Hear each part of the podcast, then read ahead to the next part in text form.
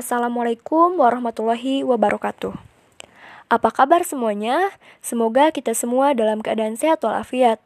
Perkenalkan, sebelumnya nama saya Nadila Oktavianing dengan NIM 2106888 Prodi Pendidikan Kewarganegaraan Angkatan 2021B Universitas Pendidikan Indonesia. Kali ini, saya akan berbagi pengetahuan mengenai sejarah negara demokrasi modern. Di dalam artikel karya Bapak Supardan, Universitas Pendidikan Indonesia, demokrasi itu perlu dipahami, sekalipun demokrasi modern merupakan suatu perangkat yang kompleks. Logika yang diekspresikannya tanpa mengandung suatu prinsip tunggal, bahwa demokrasi dapat dikenal dengan adanya unsur kedaulatan rakyat, pemerintahan mayoritas, pelindungan minoritas, kondisi yang menyenangkan hampir semua pihak, kemerdekaan yang dijamin undang-undang, partisipasi dalam perumusan kebijakan di setiap tingkatan, persamaan hak, dan sebagainya. Partai-partai mengakui satu atau beberapa prinsip tersebut sesuai dengan kondisi. Namun, hampir semua partai di dunia, kecuali partai-partai pasis pada tahun 1918 sampai 1945, jarang gagal memperoleh legitimasi sebagai sebuah partai yang berlandaskan demokrasi. Prinsip demokrasi dengan demikian merupakan sebuah prinsip yang selalu berubah untuk masyarakat, yang juga selalu berubah dalam upaya menyempurnakan konstitusinya. Menurut Huntington, sejarah munculnya rezim demokrasi modern dapat digolongkan ke dalam empat tahapan. Tahapan pertama adalah apa yang disebut sebagai sistem politik demokrasi pada tingkat pemerintahan nasional yang muncul pertama kalinya di Amerika Serikat pada awal ke uh, abad 19. Abad berikutnya, rezim demokrasi perlahan-lahan bermunculan di Eropa Barat dan Utara, di dominion-dominion Inggris dan beberapa negara Amerika Latin. Kecenderungan tersebut oleh Alexis de Tocqueville telah diramalkan pada tahun 1835 dan oleh Zembridge telah dicatat pada tahun 1920 tampaknya tidak dapat diubah. Pada asasnya, semua perubahan rezim berlangsung dari rezim yang kurang demokratis menuju rezim yang semakin demokratis. Pada akhir periode ini, Bridge dapat menduga dengan tepat mengenai apakah kecenderungan ke arah demokrasi merupakan suatu kecenderungan alamiah, karena hukum umum kemajuan sosial tahun 1920-an adalah puncak perkembangan demokrasi di antar bangsa-bangsa di dunia. Sementara selama dua dasawarsa berikutnya, demokrasi cenderung padam di Jerman, Italia, Australia, Polandia, negara-negara Baltik, Spanyol, Portugal, Yunani, Argentina, Brasilia, dan Jepang. Usaha untuk mengamankan demokrasi tampaknya telah mengakibatkan perkembangan berhenti dan bahkan menyebabkan munculnya gerakan-gerakan sosial berhaluan kiri dan kanan bermaksud menghancurkan. Perkembangan terbaru dalam teori demokrasi modern adalah munculnya kritik feminis terhadap sifat dari representasi dalam demokrasi liberal dan teori demokrasi deliberatif yang berfungsi atau yang berfokus pada pertimbangan nasional, pertimbangan rasional sebagai proses pengambilan keputusan kolektif. Kemudian dalam perkembangan baru lainnya yang lebih mengejutkan adalah munculnya perhatian pada gagasan tentang kemungkinan demokrasi global. Tetapi dalam pembuktiannya ada demokrasi global tersebut masih terdapat kontroversi tentang dasar rasional untuk menilai bahwa demokrasi yang kini sudah menyebar luas merupakan sistem pemerintahan terbaik dan tanpa cacat. Ada banyak dukungan dari argumen sebagaimana dikemukakan oleh Barry Holden maupun Robert Dahl tersebut meskipun demikian di bawah pengaruh relativisme dan postmodernisme tidak ada pembenaran justifikasi rasional bagi demokrasi. Pada awal kelahirannya, sistem demokrasi tidak diminati oleh banyak orang. Aristoteles dalam politik berpendapat bahwa demokrasi adalah bentuk pemerintahan yang tidak begitu bernilai, mengingat demokrasi melainkan peran relatif kecil dalam politik saat itu. Polybius dan penulis lainnya melebar ide mengenai demokrasi dengan menyatakan bahwa suatu konstitusi yang merupakan campuran berimbang dari elemen-elemen monarki, aristokrasi, dan demokrasi bisa stabil. Namun, secara demokrasi saat itu dianggap agresif dan tidak stabil serta cenderung mengarah pada tirani. Seperti tercantum dalam buku Plato yang berjudul Republik. Demokrasi merupakan bentuk suatu produk karena nama tersebut sebelumnya lebih diartikan sebagai sumber kekuasaan dibandingkan sebagai suatu, suatu cara memerintah. Kemudian sekitar abad ke-19, ide demokrasi meliputi sistem perwakilan parlementer, hak-hak sipil dan politik lainnya seperti keinginan liberal, sehingga bentuk dominan demokrasi dewasa ini juga demokrasi liberal. Dan terdapat juga di dalam buku karya Sohino tahun 1998 Liberty Yogyakarta mengenai negara demokrasi modern. Pertumbuhan serta perkembangan demokrasi, yaitu mulai dari demokrasi langsung, demokrasi kuno, yang mulai timbul dan berkembang sejak pada zaman Yunani kuno, sampai pada perkembangannya mencapai demokrasi tidak langsung. Demokrasi perwakilan atau demokrasi modern ini terjadi sekitar abad ke-17 dan abad ke-18. Maka dalam hal ini nanti akan erat berhubungannya dengan ajaran-ajaran para sarjana hukum alam, terutama ajaran Montesquieu atau Montesquieu, yaitu ajaran tentang pemisahan kekuasaan yang kemudian e, terkenal dengan namanya trias politika. Karena ajaran inilah yang justru akan menentukan tipe daripada demokrasi modern. Dan ajaran e, Rousseau yaitu ajaran kedaulatan rakyat yang justru tidak akan dipisahkan dengan demokrasi. Tentang tipe atau jenis-jenis demokrasi modern dan menurut pendapat yang umum penjenisan terhadap negara-negara demokrasi modern ini berdasarkan atas sifat hubungan antara badan legislatif dengan badan eksekutif. Hal tersebut di atas sebetulnya adalah mengenai masalah bagaimanakah cara untuk mengusahakan suatu tetanan atau tata tertib dari organisasi itu yaitu organisasi yang disebut dengan negara agar dapat tercegah adanya suatu pemerintahan yang kekuasaannya bersifat absolut. Untuk e, ini sistem pemerintahan yang manakah dan bagaimanakah yang harus diselenggarakan? Salah satu penyelidikan tentang hal ini telah dilakukan oleh seorang sarjana Prancis yang bernama Montesquieu. Sehubungan dengan hal ini, beliau mengemukakan bahwa dua sifat daripada manusia yang berhubungan dengan kekuasaannya dengan kekuasaan yaitu yang pertama bahwa e, orang itu senang akan kekuasaan apabila kekuasaan itu dipergunakan atau diperuntukkan bagi kepentingan dirinya sendiri. Dan yang kedua, bahwa sekali orang itu memiliki kekuasaan, ia senantiasa ingin meluaskan serta memperbesar kekuasaan tersebut. Di dalam teorinya atau ajarannya ini, ia membedakan adanya tiga jenis kekuasaan negara.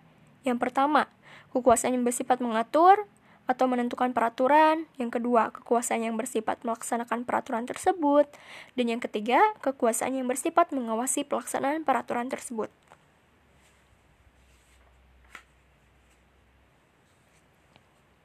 Tetapi bagaimanapun orang menafsirkan ternyata bahwa di dalam sejarah ajaran tentang pemisahan tiga kekuasaan itu yakni ajaran trias politika yang dikemukakan oleh Montesquieu ini mendapatkan tiga macam penafsiran di dalam pelaksanaannya, yaitu yang pertama di Amerika Serikat. Di sana pada waktu para perencana konstitusi sedang memikirkan tentang persoalan mengenai ajaran pemisahan kekuasaan, mereka berpendapat bahwa yang dikehendaki oleh Montesquieu itu adalah pemisahan kekuasaan secara mutlak, secara sempurna antara kekuasaan yang satu dengan kekuasaan yang lainnya bahkan juga antara organ yang satu dengan organ yang lainnya.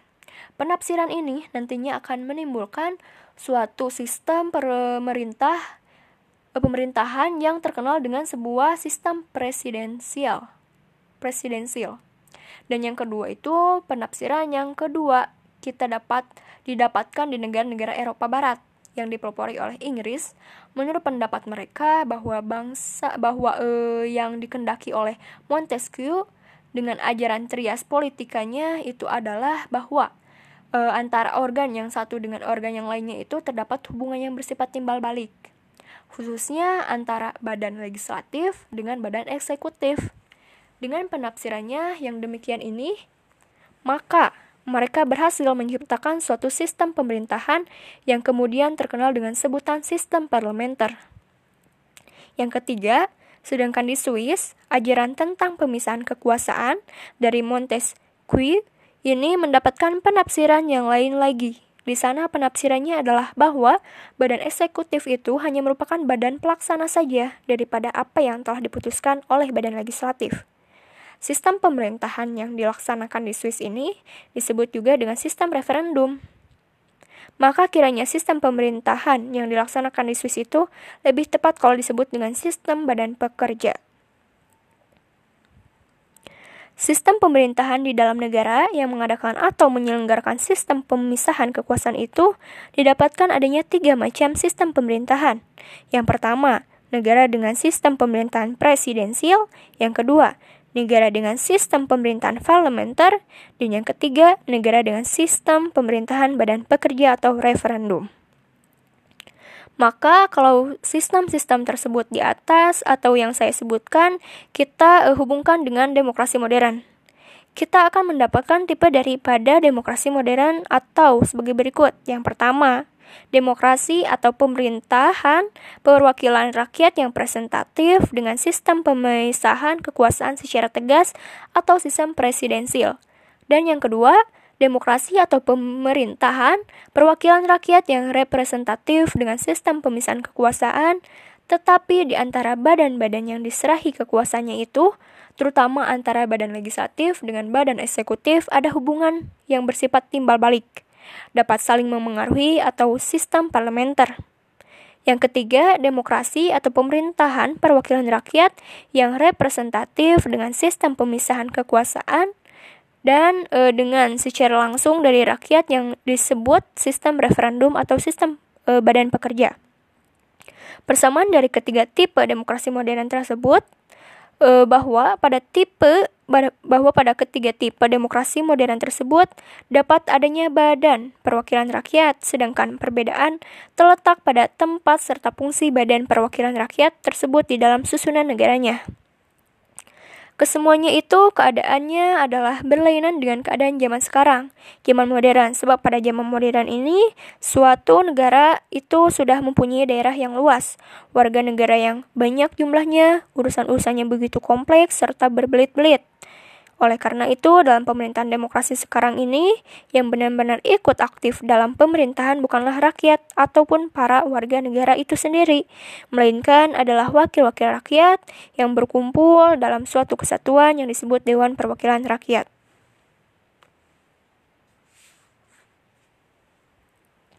Untuk membedakan dengan demokrasi kuno atau demokrasi langsung, maka demokrasi dengan badan perwakilan rakyat ini dinamakan demokrasi modern.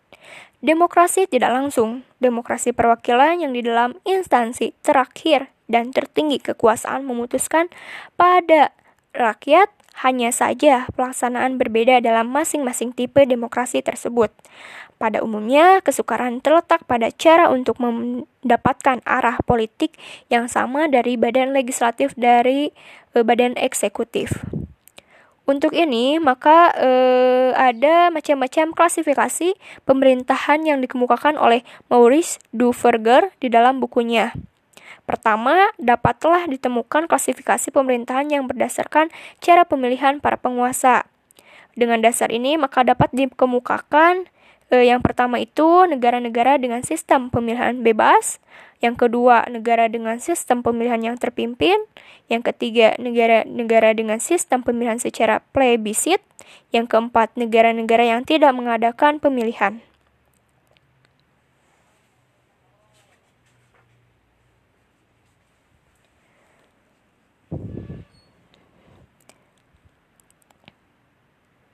Kalau kita tinjau dari segi ini, maka dalam garis besar pemerintahan yang benar-benar ada di dunia ini dapat digolongkan atau diklasifikasikan menjadi tiga kategori besar.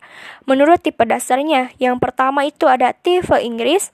Ini misalnya didapatkan pada negara Inggris sendiri dan juga di negara-negara dominion Inggris serta di kebanyakan negara-negara Eropa Barat. Yang kedua, tipe Amerika ini misalnya didapatkan pada sebagian besar daripada negara-negara benua tersebut kecuali Kanada. Yang ketiga, ada tipe Rusia. Ini misalnya didapatkan pada negara Rusia itu tersendiri yang dimaksudkan adalah USSR dan di negara-negara satelitnya.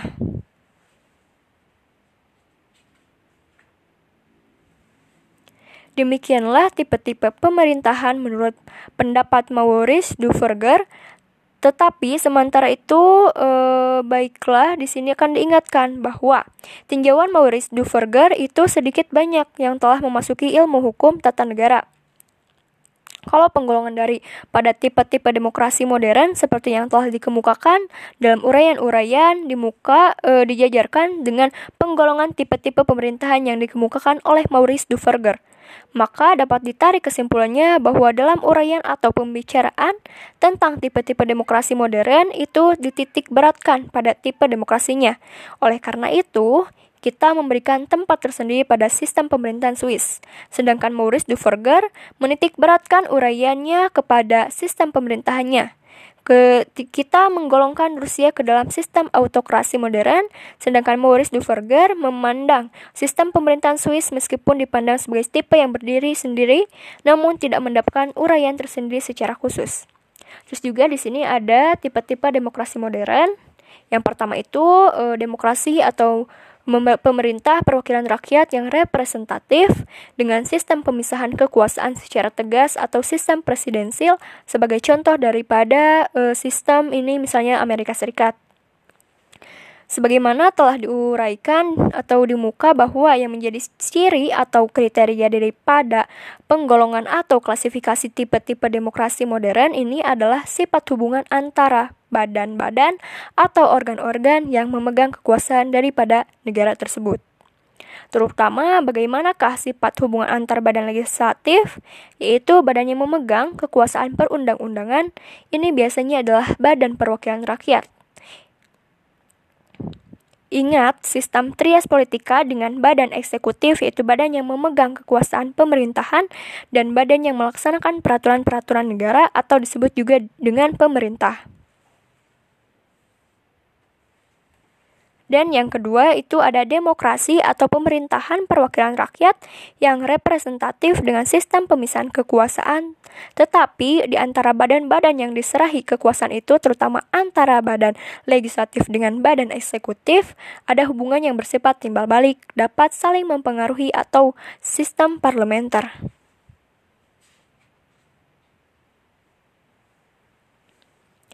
Di sinilah letak intisari pengertian daripada stelsel parlementer, yaitu kabinet bertanggung jawab kepada parlemen atau badan perwakilan rakyat.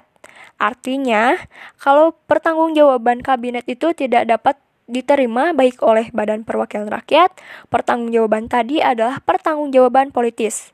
Maka Badan Perwakilan Rakyat dapat menyatakan tidak percaya mosi tidak percaya terhadap kebijaksanaan kabinet dan sebagai akibat daripada pertanggungjawaban politis tadi, kabinet harus mengundurkan diri.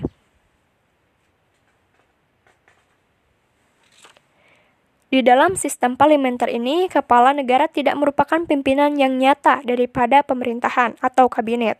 Jadi, yang memikul segala pertanggungjawaban adalah kabinet, termasuk juga di sini pertanggungjawaban atas kebijaksanaan atau tindakan kepala negara, artinya sebagai akibat daripada perbuatan atau tindakan itu dipikul oleh kabinet.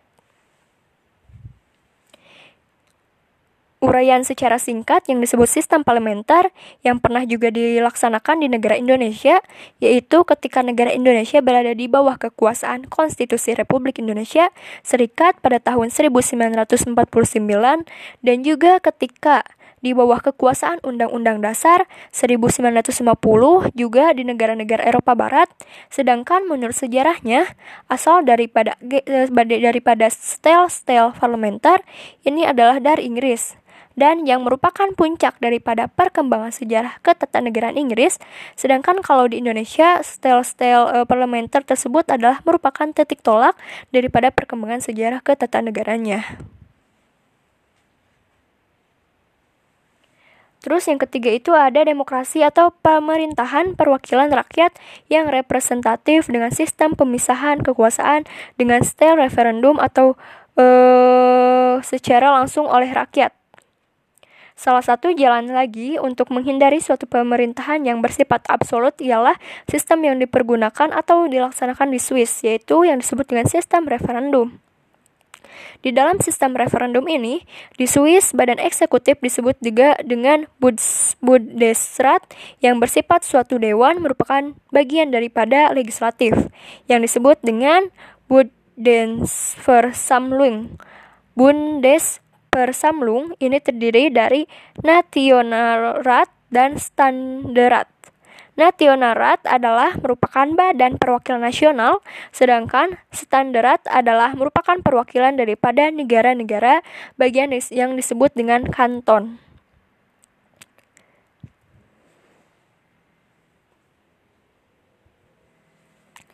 Maka melihat kedudukan Bundesrat yang hanya merupakan badan pelaksanaan saja daripada segala apa yang telah menjadi putusan Bundesversammlung, kita lebih condong menyebut sistem dilaksanakan di Swiss itu dengan istilah sistem badan pekerja. Di antara anggota-anggota Bundesrat itu tidak ada yang ditunjuk sebagai pemimpin daripada Bundesrat tersebut. Jadi tidak ada seseorang yang sebagai halnya di dalam sistem presidensial mempunyai kedudukan sebagai presiden yang memimpin badan eksekutif itu. Ada dua macam referendum yaitu yang pertama referendum obligatoir atau referendum yang wajib. Hal, e, ini adalah referendum yang menentukan berlakunya suatu undang-undang atau suatu peraturan. Dan yang kedua ada referendum fakultatif atau referendum yang tidak wajib.